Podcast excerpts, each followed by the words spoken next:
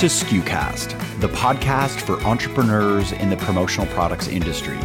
SKUcast shines a light on our industry's best work, features maverick personalities, and discusses what's really involved in running a modern promotional products business. SKUcast is the official podcast of commonsku.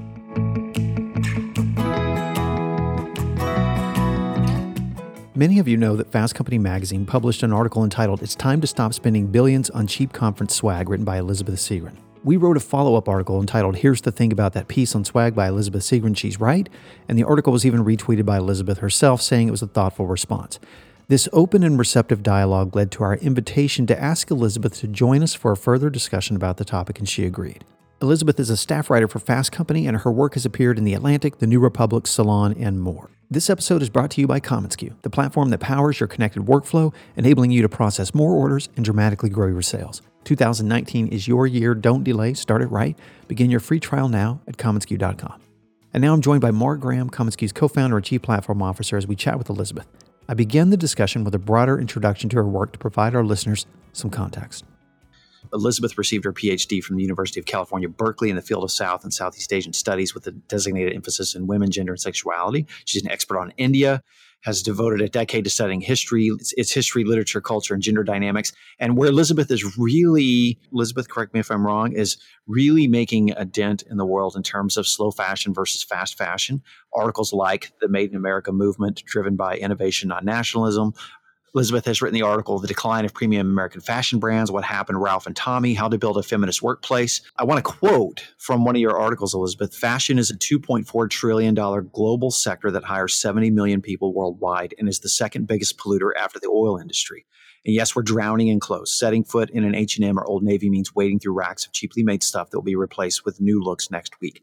How could a split second decision to buy a t-shirt from one brand over the other do anything to move the needle? And I'm continue to quote from this article, but as a fashion reporter, I'm seeing some big consumer led trends that are sweeping the industry thanks to our collective decision to affect change. We're telling brands to stop treating clothes like they're disposable, cut down on pollution, and treat their workers with more dignity, and they're listening.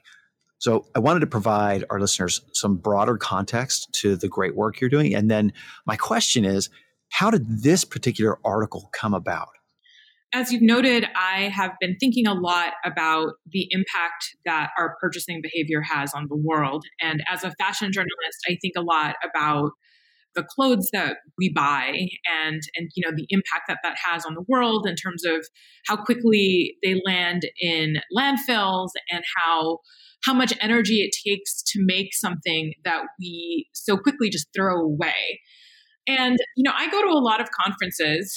As a journalist, I, I need to keep my finger on the pulse of what's happening in multiple industries. So I, I regularly attend conferences. And it was such an obvious parallel that I have been writing against the trend of fast fashion for a while, as you mentioned. And the concept of swag is basically a very, very close parallel to fast fashion in that, you know, it has to be, from, from my perspective, as somebody who receives a, a lot of it at these events, it's inexpensively made. It's not necessarily designed to be used for a long time.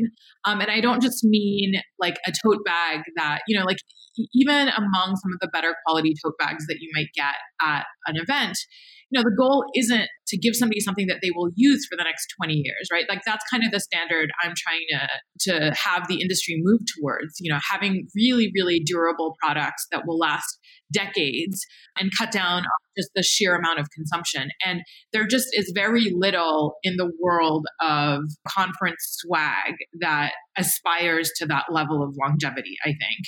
And in fact, most of it, like the most of the stuff that I get seems to be downright disposable, right? Like, you know, it's it's it's so poorly made that it seems like the main point of it is just to have the, the person who receives it have a little bit more brand recognition about whatever, you know, company has splashed their name on it. It seems like that's the real purpose of that, that product. The product itself is not durable. You know, a lot of the time it doesn't work very well. Like, you know, like pens, for instance. I mean, how many how many of us have been to conferences where the pens are so bad that you know the ink is all dried up or whatever right? Like the, the point of that pen was not to give you a writing instrument that you would use for like 10 years. The point of that was just that you would you would remember the name of the bank or the institution on it. And so to me that seems like it's so wasteful, particularly given the fact that we know that you know, our planet is in the middle of a major crisis right now. There's, you know, all this news about climate change and its devastating effects on all of us. There has to be a better way. And if the point of that product was just to get your attention and, and, and drive brand recognition towards that brand, then perhaps there are, are other ways to do that that don't involve creating garbage, basically. Elizabeth, what kind of feedback did you receive from the article? The article did very, very well. It got it got shared by a lot of people. A lot of people agreed with me. A lot of consumers of swag products at events totally agreed with me and said that they have boxes of things that they got at these events that they never used, that there has to be a better way, that they feel guilty taking this stuff or having it in their homes because it reminds them of the waste that they have, you know, that they have like sort of brought into their homes, things like that. A lot of people agreed with that. Of course, I also had feedback from people in the industry who, who had some very interesting things to say, to be perfectly honest. There were a lot of people who talked about how there are some brands in the industry that are actually trying to create eco friendly versions of their products or there are brands that are working really hard to create more durable versions of the product and I, you know, I, I understand that. I, I think that that's definitely moving things forward in a positive way. I think that you know we're still fundamentally talking about different things, right? Because my bottom line is is that you know Americans and you know and people in the in the developed world we are just consuming way too much stuff, like just in general, like every day we are throwing out tons and tons of garbage every day and it's ending up in landfills. It takes so much energy to make this stuff, the plastics and the cotton bags and, and all of this stuff. It takes so much energy to make these things. And then we just we throw them out within a few days. And my you know my starting point is you know what can we do to reduce consumption in general not not just consume more eco-friendly products i mean that's definitely a step forward but what if we just what can we be doing to live as minimalistically as possible? That's my starting point. The industry itself is a 23, 24 billion dollar industry. And yet there's this market that you tap into actually in a larger span with, with fashion. But there's a market itself that might include band merchandise or other types of merchandise as well. And I think most of the people, at least maybe Mark, this is our hyper progressive minded distributors and customers and the people that we hang with and work with, generally we're opposed to the idea of buying, thinking, and selling disposably. In the long run, what is better for the planet is actually better for our clients when you look at pairing and doing the right thing. Like all along the supply chain, there is this culpability from buyers to sellers to makers. And there's yet there's this distinction between the market and the industry. And one of the interesting things about it too is that all of us hate being handed an ad that we didn't want. We, we talk about this um, from the positive side within the industry. We talk about this being a multidimensional, tactile product that people have an intimate connection to. And it's true with brands we love. So, for example, you cited the New Yorker tote bag right at the beginning of your article. So, you set the tone that, hey, there are brands that I love that get the connection and make the connection happen. And I guess my question here is more around as a journalist from your viewpoint, you even have brands you love that you would encourage and challenge in terms of building more sustainable products or using more sustainable products. But I wonder if part of the disconnect with all of our frustration with this swag is that we are not emotionally connected at all to some of these brands that we touch. Totally. I think it's about the emotional connection. But I also think it's about choice because with the New Yorker tote bag that I, I love, I actually have two of them now. I, I resubscribed. right. I could have another one because I was using my tote bag so frequently, right? And it was, you know, like after like using it for five years, it was like disgusting and dirty and like it, developing tools. And so I wanted another one just as a backup. But I chose it it cost me. I mean, I was paying for the New Yorker. It, it came with a subscription, so there was some some transactional, you know, some monetary transaction involved. But also, you know, I chose it, and as a result, I I used it a lot. So in some ways, it was similar to any other sort of purchase that I might make, you know, for for something that I felt like I needed, and that I I delighted in it because you know I love I love getting the New Yorker every week and reading it, and it's like reflected something about me. I ha- I've bought brand merch before. You know, my favorite band, um, minus the Bear, recently decided that they were that they were retiring, and so I went to their concert and I bought a t-shirt that reminded me of the band. It was probably one of the last ones that would come out, and I'm gonna, I'm planning to wear that a lot. It's the fact that it's branded. I think that's the issue. It's about products that the consumer is choosing rather than something that the consumer is just kind of getting that they didn't necessarily need. Paul Bellantone, he's the chairman of the $24 billion industry. You know, he, I'm quoting him from an article he wrote after you published your article. Most modern promotional products are designed to be useful, practical, and enjoyable. Their shelf life is far more extensive than meets the eye. For example, the flimsy totes we receive at conferences have become more and more useful with the adoption of plastic bag bans that are rolling out in states across the U.S. Many consumers have made them an essential part of their everyday lives. Mark and I are really passionate about this, just so you know, about tapping into the emotional connection that we can make happen, just like your experience with Minus the Bear. And so, because Mark and I have seen this countless number of times for the brands that we work for and work with, this is possible. And it's what the best in the business actually do on a day to day basis. For sure. But I do think that the idea of choosing to get something from a brand that you love. I mean, so sure, the monetary component reflects how I value the product. You know, I paid money for that minus the virtue. You know, I worked to get that New Yorker tote bag. All of that is signaling that I have an emotional connection to this brand and I want to have the swag because it reflects something about who I am and what I like and so on. So so I, I agree with, with all of what you're saying. I just think that basically like throwing something in somebody's face, right? As you're describing, eh, which is what commonly happens at these events, is very different from like having a situation where you're, you know, you're creating products you're asking your consumer in some way to work for it in some small way whether that's to like actually purchase the product or to you know to ask for it it's a way of sort of like signaling choice right and i think that that's ultimately the difference. It's not just about creating like better quality products and and creating useful products. It's also like not giving somebody something that they really don't want or need. It's giving the consumer the ability to be part of that process and say, actually, you know, I really love this brand. Like I would really like this. yeah. Know? You're talking about untargeted, undifferentiated product that people have an apathetic attitude toward. We're with you 100%. Yeah. And yeah. Elizabeth, I think if we look at this in the context of the advertising industry, what you're talking about with this undifferentiated, untargeted piece of swag that's been foisted upon you from booth 1022 uh, from some insurance company you don't care about, that that's exactly the same thing as you receiving a cold call at seven o'clock when you're trying to have dinner with your family. Totally, totally and it's even worse because you get a cold call and that like takes takes time and attention away from something that you'd rather be doing but I, I, know that not everybody is as passionate about the environment as I am, but I think that people are increasingly going to to be more conscious about these things as more and more of these climate reports come out. And you don't want to feel culpable for something that you didn't choose, right? You don't want to feel culpable for owning the fact that you did not really ask for. And I think that to me, that's part of it. It's like, you know, I don't want to be part of something that I, I didn't choose, especially something that's so problematic and negative for the environment.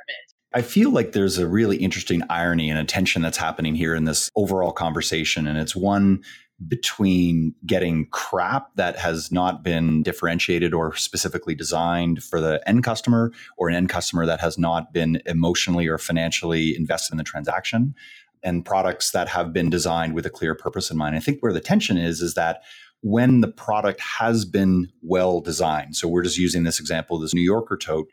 And think about how many plastic bags you have saved from a landfill over the last five years because of that New Yorker. Think of the impact on the New Yorker's bottom line when, as you say, I confess that I canceled and resubscribed to the New Yorker just so that I could get a new version of the tote that comes with membership. That kind of stuff is incredible. You could argue that the New Yorker tote in the promotional products industry in that particular case has benefited the environment. So you've got this like home run case on one hand, but yet there's a counterbalance with the junk that is being handed out by end clients and maybe suppliers and distributors that are not really thinking strategically and creatively about the end use of that product which as as you argue ultimately goes into a landfill and i think that tension between maybe the good like the really good of our industry and the arguably maybe not so good part of the industry is is what we're trying to figure out here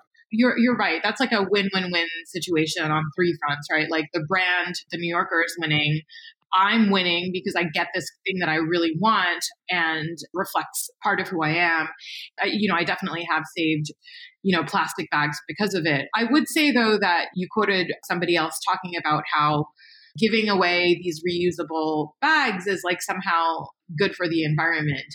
I mean, sure, okay, you know, like if somebody actually keeps a bunch of these bags that they get at conferences in the back of their car and takes it with them when they go grocery shopping, that's great. But I suspect that a proportion of people actually don't, right? I think that a proportion of people will get these bags because they're not, they don't want to be necessarily associated with the brand or because the bag was poorly made. Because I mean, I mean, you're in this industry, you know how many plastic quote unquote reusable bags are actually pieces of crap, right? I mean, you know, like it's not always going to be used for that purpose.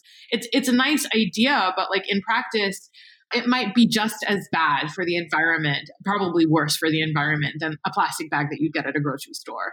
So m- my point is that like I think we got to be a little bit careful about assuming what the consumer will take out of that out of that product and instead give them a choice about whether to take the product in the first place and then assume that like once they've purchased the product you know we don't really know what they're going to do with it i mean you know they might deposit with a bunch of like you know 500 other tote bags that they're collecting which is also just not good for the environment right i would just express a little bit of caution from that I think what's interesting as an as an industry insider, I am going to make an assumption about some of the promotional products that you have received from NPR and New Yorker. I know those were two brands that you specifically said you have an emotional connection with. You love their product, you feel great about it, and they're in the home run side of this uh, side of this conversation. What's interesting as someone who who has sold a lot of these products, if you were to go into that tote bag and read out the label of that, I would probably recognize the manufacturer of that brand, which is likely sold by many, many distributors to many, many end clients. And what where the irony of this is, is that that same bag may have been foisted upon you with a kind of a crappy logo that you didn't really care about and you weren't invested in that emotional financial way. There's a bit of an irony in there that the only difference between those products was the context in which you received it as well as the fact that you were less invested in, in, in that transaction. So I, I'm making an assumption there, but I would imagine the NPR and the New Yorker product line is really, really cool. But what makes it cool is actually the branding and the design, and maybe the product may almost be secondary because the products in this industry are so uh, ubiquitous. I think that's that's true. I would also point out that uh, New Yorker tote bag that I have is is a very durable tote bag, and it's um, pretty well made. I don't know where it was made. It was likely made, you know, in India or China. You know, I, I don't know. It was durable. I mean, it certainly does point to this like larger issue that I, I also have, which is that in so many of these cases, um, I, I imagine that since the product is going to be given away for, for free and it's, you know, and it's a marketing product and the goal is to get it to as many people as possible, then um, trying to make the product ethically or or with the best quality materials isn't necessarily, you know, always the goal. There are lots of exceptions to this. In a lot of the swag that I'm getting, you know, it's it's very, very poorly made and it inevitably says made in China or made in Bangladesh on the inside. My, my only issue there is that, as I've reported, I mean, there's a lot of environmental impact. There's also a lot of human impact in a lot of these supply chains. And I'm sure the swag industry is not on its own here. I mean, almost every home in the United States is filled with products that are made in factories that don't treat workers well. And that's just a problem. But I, w- I would make the case that when you're, you know, when you're making essentially disposable products, so like fast fashion clothing, or you know cheap cheap swag that is designed to be you know disposable basically you know after you use it maybe two or three times the treatment of the workers who made that product is not high on the list of priorities in the manufacturing process, I think. And to me, that's really, really problematic. As for my New Yorker tote, it's very likely or possible that, you know, it was made in a factory whose human rights record isn't great. I, I don't know. I would say that, you know, that is something that we need to be thinking about. Absolutely. I'm curious, Elizabeth, what else you have learned in your work with fast fashion versus slow fashion that we can apply to this business in many ways. One of the reasons we love having you is because of your extensive knowledge, your research, and your reporting in the industry. Because in the $24 billion promotional products industry, over 30%, just over 30% is apparel, which is a cross section between the fashion world that you research. What else have you learned that we can apply to our supply chain through your work in fast fashion versus slow fashion? I think that there's a couple of interesting trends happening. One is that we're seeing that among millennials and Gen Z to a certain extent, there is a shift now in terms of what consumers are looking for. Fast fashion was certainly a huge trend, and people loved the idea of getting fashionable products for very cheap. That seems to be waning. Uh, all of these fast fashion brands that are well known, like H&M and Zara, are losing market share. They're not doing very well financially. They're still huge businesses, don't get me wrong, but they're, you know, over the last couple of years, their sales have been in a bit of a slump. It seems that consumers are now shifting in terms of what they want. Um, on the other hand, there's been a push towards getting, you know, higher quality goods that are more durable and are more classic. So think about brands like like Everlane is a good example of this, right? Where Ever, Everlane um, is still making products that are relatively affordable. I mean, they're not as cheap because you know they care the, the brand cares more about the supply chain. Consumers like this idea of getting fewer but better things that will last a longer, long time. That seems to be a, a trend, and it seems like you know because of Everlane's success and because of of, of other brands like it, this is becoming more and more of a trend. There's also a, a, huge and growing awareness of the impact of fashion on the environment. I've certainly written about it, but I'm also responding to trends that are happening on the ground because, you know, consumers themselves are conscious about this and want to buy products that they can be proud of because they're not, uh, you know, having a negative impact on the environment. So this is what consumers seem to be wanting. This seems to be the direction in which we're going. And like the best products, it seems like, are products that are durable, that are classic, that are well made, that are well designed, but that are also not absurdly expensive. Um, and so there, there are all these companies that are working to try and make goods that hit all these boxes, right?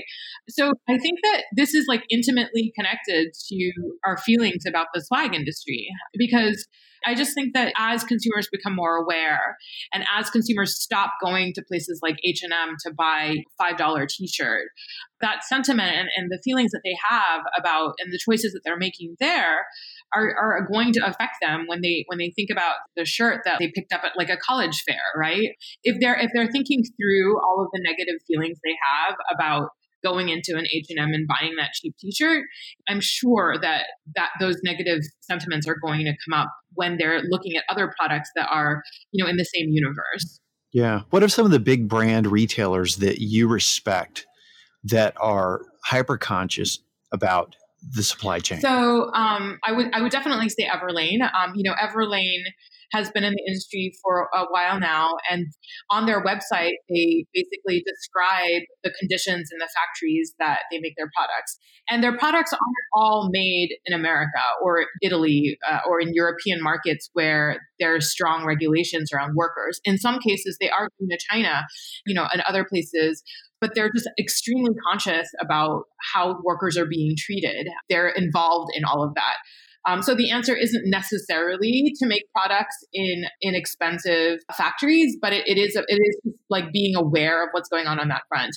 I would also like to highlight another brand, American Giant, which has invested heavily in the American supply chain. So they try and get their cotton from North Carolina, and they they have factories in several parts of the country where they make all of their products and they make things like hoodies and t-shirts. They're really good. My husband like doesn't ever shop and likes to own things for like I don't know, 15 years at a time. And he, this Christmas, he put two American Giant things on his Christmas list, which is like shocking because he's like, doesn't, he doesn't feel a strong affinity for, for clothing brands. But anyway, he, he supports the values of this company. But anyway, the, the, it was interesting because so they make their products here in the US, but they're not really doing it out of patriotism. I mean, this isn't about like made in America for the sake of like hiring American workers, although that is certainly a benefit, and you know, like supporting the communities where these products are made. The founder just wants to make the best darn hoodie that he could possibly make, a hoodie that will last your whole life, you know, and um, and that is great. And he just feels that if he makes it here in the U.S., he, he has a lot more control over you know the quality of the product and you know he can he can tweak the design of the product along the way rather than placing an enormous order for something in china people are like fiercely loyal to this brand and the products are like not hugely expensive so these are some companies that are doing things really, really well. If there was a, a, product, you know, that was durable and made by a company that had these kinds of values and it was connected to a brand that I love, I would just like totally dig that product. You know, that would be something I would, I would love to have.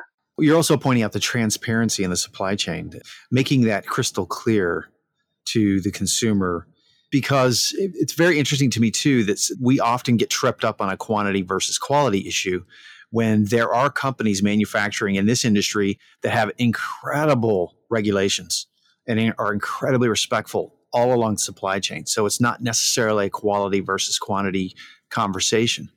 Something just came to my mind, which was a real light bulb moment that we in the four walls of the promotional products industry talk a lot about how distributors can add value to the sale and how distributors can maximize margin and how distributors can get away from the commodity sale. Okay, so Elizabeth, the, these are the things that uh, people in the business of promotional products stress about a lot.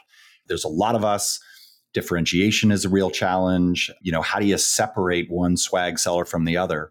What you just said in your past comment there is this idea that if a brand, and I would say by extension, a distributor can advise a brand that's buying promotional products, if they can get all these factors right, selling a product that stands for something, how that aligns with the end client, because that's what you are, Elizabeth, in our in our world. You're the end client of the end client. You're the recipient of the product. If all those things are in alignment, then now that distributor who goes to NPR or to the New Yorker or who knows, Joe's Plumbing, let's say, an unlikely brand that's going to be all that cool and can do this and understand how the products align with the values of the end client and understand this idea of emotional connection, then that's that true win win win, which for a distributor means that they have now separated themselves from the competition. They're able to charge a responsible margin and have a responsible business. So all of this stuff actually comes back full circle. And why wouldn't you want to do this? Why, why wouldn't you want to spend the extra time in selling the right product? Because your marketing buyer is going to love you because Elizabeth Segran, who got the product at the trade show, is going to go, I love this product. And you're probably going to go and renew your subscription to the New Yorker or go and purchase plumbing from Joe's Plumbing, and and everyone really wins there. So that, that that's a real message to our industry. I mean, I think that the hurdle here is just like the price of making that product. I mean, so like American Giant and Everlane are charging a slightly higher price point than fast fashion because it just takes a little bit more money to ensure that the supply chain is better and people are getting paid okay. These are not outrageously expensive products. They're just more than we're used to, you know, when we've spent our whole lives, you know, buying crap basically. So, you know, like a, a shirt from Everlane might be $30 instead of like, you know, 5 or 10 from H&M or whatever. I, I, do think that it would it would have to take a little bit of like kind of a paradigm shift for a brand to do what you're talking about, just in the sense that like you know, if if it costs a little bit more to make that piece of swag, maybe you're making a little bit less of it on, you know, the marketing budget that you have. And if that's the case, maybe, you know, your expectations need to be a little bit different where, you know, you're not just like throwing it at people who may just put it in the trash when you get home because that seems like a waste of whatever amount that you paid for that item, which is not negligible at this point maybe what you're doing is you're you know inviting customers to ask for it or like to, to get it when they give you their email address or, or something like that where you kind of have to change how you think about that product if you're paying a little bit more for it. I've got one last comment and then and then I'll let Elizabeth, you and, and Bobby have the last word. But maybe my last comment here is to end on a positive note and information for you, for you, Elizabeth, about about a very fast growing and dynamic segment of the promotional products industry. That segment of the industry are these creative agency oriented distributors and then these more, uh, I would say, premium, either domestically made suppliers. So I'm going to give you a couple of examples. So there's a company called Fairware that is in British Columbia in Canada that is an eco-friendly and sustainable promotional products agency and they advise brands like Patagonia and Ben and Jerry's for sustainable produced products and and they're able to charge a premium and they're doing wonderful work there. That's really the envy of a lot of people in the industry. There's two other brands uh, again you wouldn't know them because they're on the supply side but one called Redwood Classics that's a made in Canada brand that charges significantly more than say a fruit of the loom or a gildan shirt because they're making the product all in toronto. And what's interesting about their positioning is they know they're a premium. They're like american giant in that respect and business is off the charts for them there's another manufacturer called numo that's down in uh, just south of dallas in texas where they make tote bags. They, they may, in fact, have been the manufacturer of the New Yorker tote bag. We should ask you afterwards to look in the label. The majority of their line, and Bobby and I toured their factory a little while ago, is made right in the US, which actually gives them a turnaround and production advantage. From a pricing perspective, they know they are not interested at all in competing with the cheap import tote. They're not in that market, but the, the market that they're in absolutely growing like gangbusters and they're the envy of the industry. So that's exciting. I think as we look five, ten years out, that the that the spotlight is really on the interesting agency oriented, I think very thoughtful companies that are doing really great work as opposed to the ones that are just, you know, throwing out junk. Now that that's a very general comment, but I can tell you that based on being within the industry that the real focus is starting to shift towards this exciting segment. Yeah, and I've even seen um, people like, for instance, Patagonia, which we all know is like a very ethical brand. I, have seen actually several companies uh, partner with a brand like Patagonia to make vests or hoodies or you know whatever as swag essentially the only reason I bring that up is because Patagonia, as a manufacturer, as a clothing provider, is a brand that people can get behind. So it's basically like kind of aligning two brands together. And I think that as brands like the ones that you're talking about, or companies and manufacturers and suppliers like that you're talking about, prove that they are also value driven companies, then it becomes almost like a partnership between the brand that's trying to make the swag and the supplier, right? Yes, yes. You know, I was having dinner with Jim Martin, the president at Numo. And as Mark referenced them, there are a thousand employees down in Texas and they have a factory in Mexico as well. And I asked him what he was most proud of. He was most proud of, you know, they have very, in our industry, they have some very creative, fashion forward product designs. They've done some brilliant work, but he's most proud of the richness they can bring to the lives of their employees. I was just so floored and stunned and happy that that was his response that he loved the ecosystem they support and that it was at the end of the day it was about enriching people's lives. The fact that we get the opportunity to do this through product i think it's a beautiful part of our business. Totally. So i have a question for you guys. It's kind of the as a last what do you guys think of maybe pivoting in some ways from branded products to branded experiences? I mean, this is something that I, you know, I was talking about in the in the story, and I mean, I, I still think that it takes work to package uh, an experience in a branded way. Um, so I was thinking of like, you know, I went to a conference where they were giving back rubs or manicures. There was one at one conference where, you know, they, they basically brought in a team of manicurists to help women with their nails before the event. There, there, there are different creative ways that you can do this, but in each of these cases, I think what made it a great branded experience was that, you know, the whole thing was packaged so that you you left remembering that brand. Um, and I think that that probably takes a lot of work, and your industry is probably the best industry to help with that kind of thing. I love the idea because we have been in the branded experience business our entire careers. That's what we're trying to affect through product is that same emotional connection. However, I, I know what you're saying, and I don't think it's an either or proposition.